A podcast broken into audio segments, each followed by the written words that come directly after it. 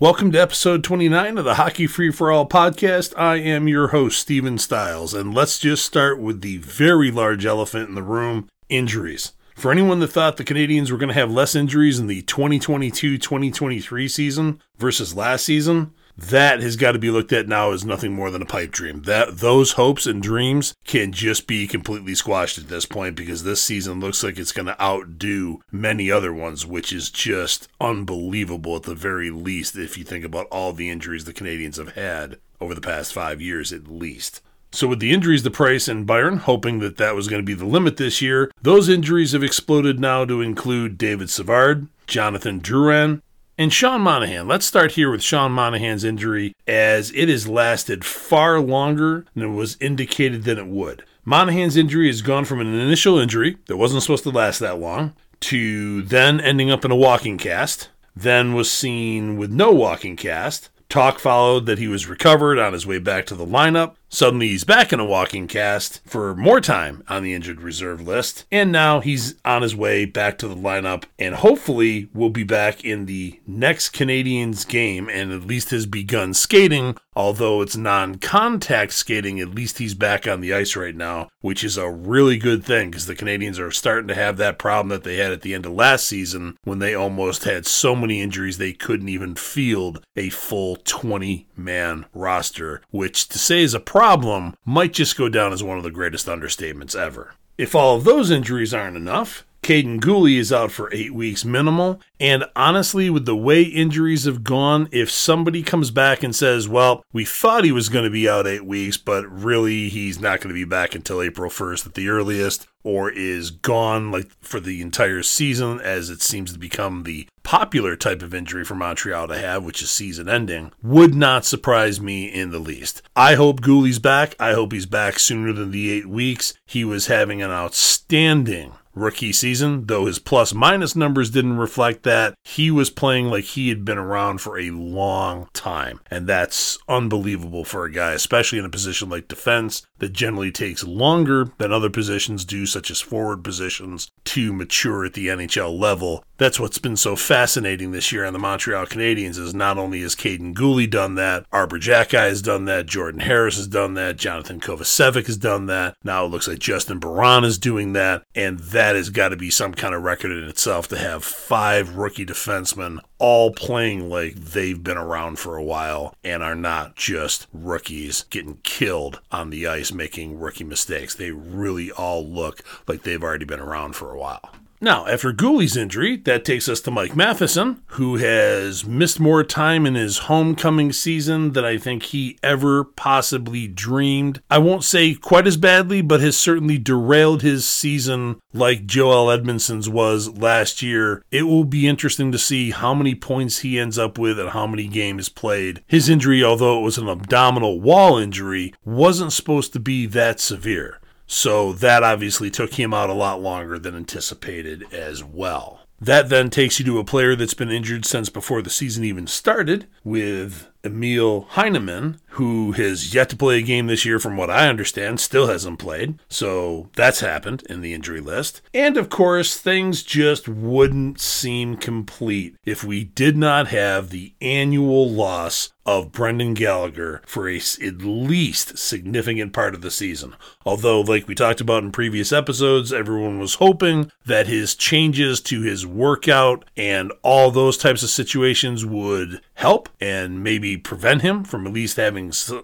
of the long term injuries, or at least the injuries that took him out for a while. That seems to have an impact like some type of regular annual yearly festivals in areas. There just can't seem to be a season that occurs without that poor guy getting injured. And it's really unfortunate because he is given so much and that could be argued every player does that, but he was considered the heart and soul, leave it on the ice guy, do anything for the team at any cost, and man, is he paying for it now in a way that I don't even know if he planned that it would be that bad at this point. And it just seems too early for those types of things to already be occurring to him because it's been occurring in his late 20s onward. Usually that doesn't catch up to somebody until they're like 33 plus, and it's just hit him hard. Now, for the people that find themselves just riveted to their seats whenever it's talking about injury news, you can also add Joel Armia again, because he's already been injured this year several times, and why not just go back on the injury list? You have Jake Evans, and again, this is another one of those injuries I'm going to be really, really interested to see how it actually plays out. Similar to Kaiden Guhle's injuries, because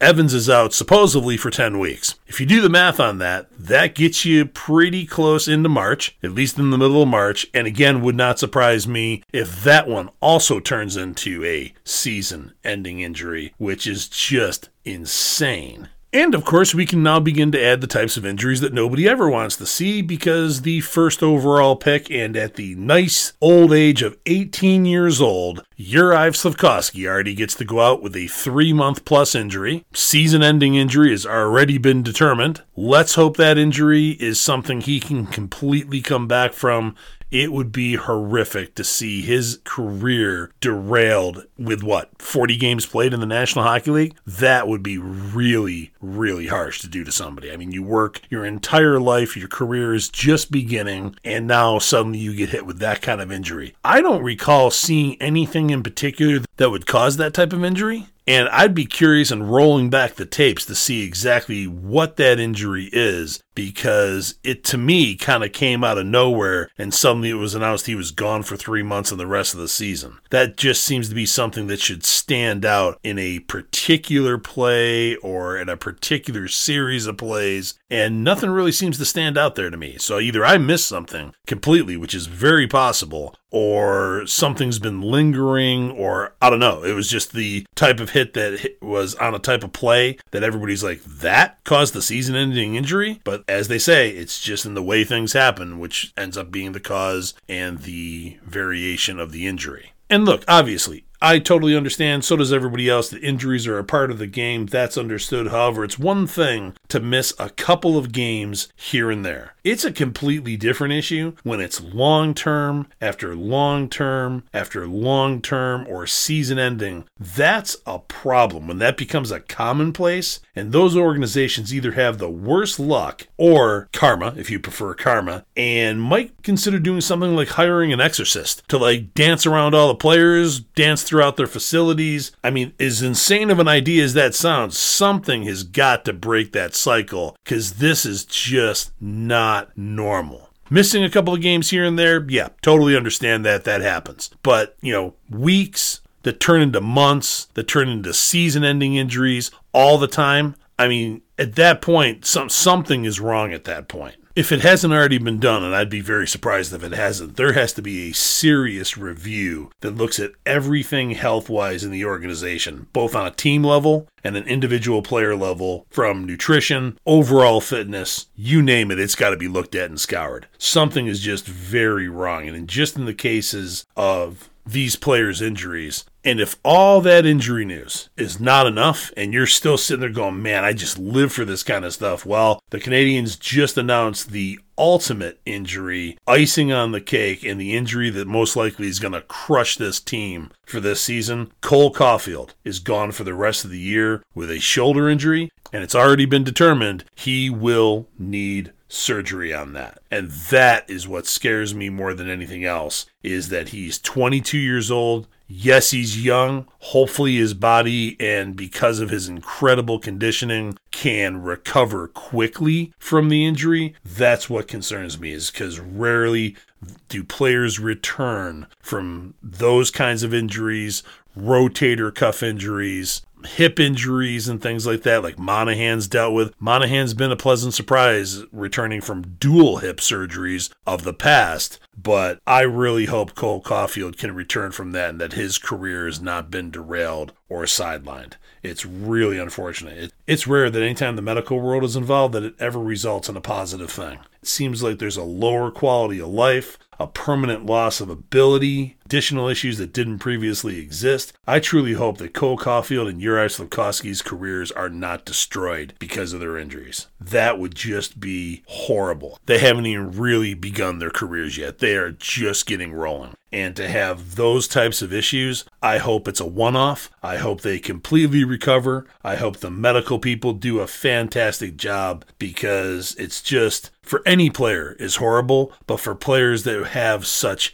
incredible careers ahead of them as they both do, it's even worse. I mean, you don't want to say there's one player's career worth more than the other, but these guys are extraordinarily talented. And Juraj Slafkovsky is a power skater. A leg injury or a lower body injury concerns me greatly for him. Cole Caufield obviously is one of the best, and I think would become the best league sniper and shooter. And now he's got a shoulder injury. And because of the styles of those players, those can be just divesting injuries that I truly hope do not become that. I really hope that they are taken care of quickly. I hope they don't destroy their careers like Carey Price's career has been destroyed. That would just be horrendous. With these injuries, it brings up the question of the immediate question, which is what is the revised starting roster for them. I sure hope Monahan is back in the lineup, fully recovered, back in uniform, and on the ice for the Canadiens' next game. Because is he inserted back as the left wing for Nick Suzuki? They played earlier in the season, looked really good. Does Jesse Ylönen come over to the right side? Though he's not the shooter to the level of Cole Caufield, he has a heavy, accurate shot and is a very good skater. Is he Cole Caufield? No, he's not, but he's kind of like a Cole Caufield light that way. And maybe those are the line mates that can replace Nick Suzuki's normal line mates and keep him on pace and not have his season fall apart either,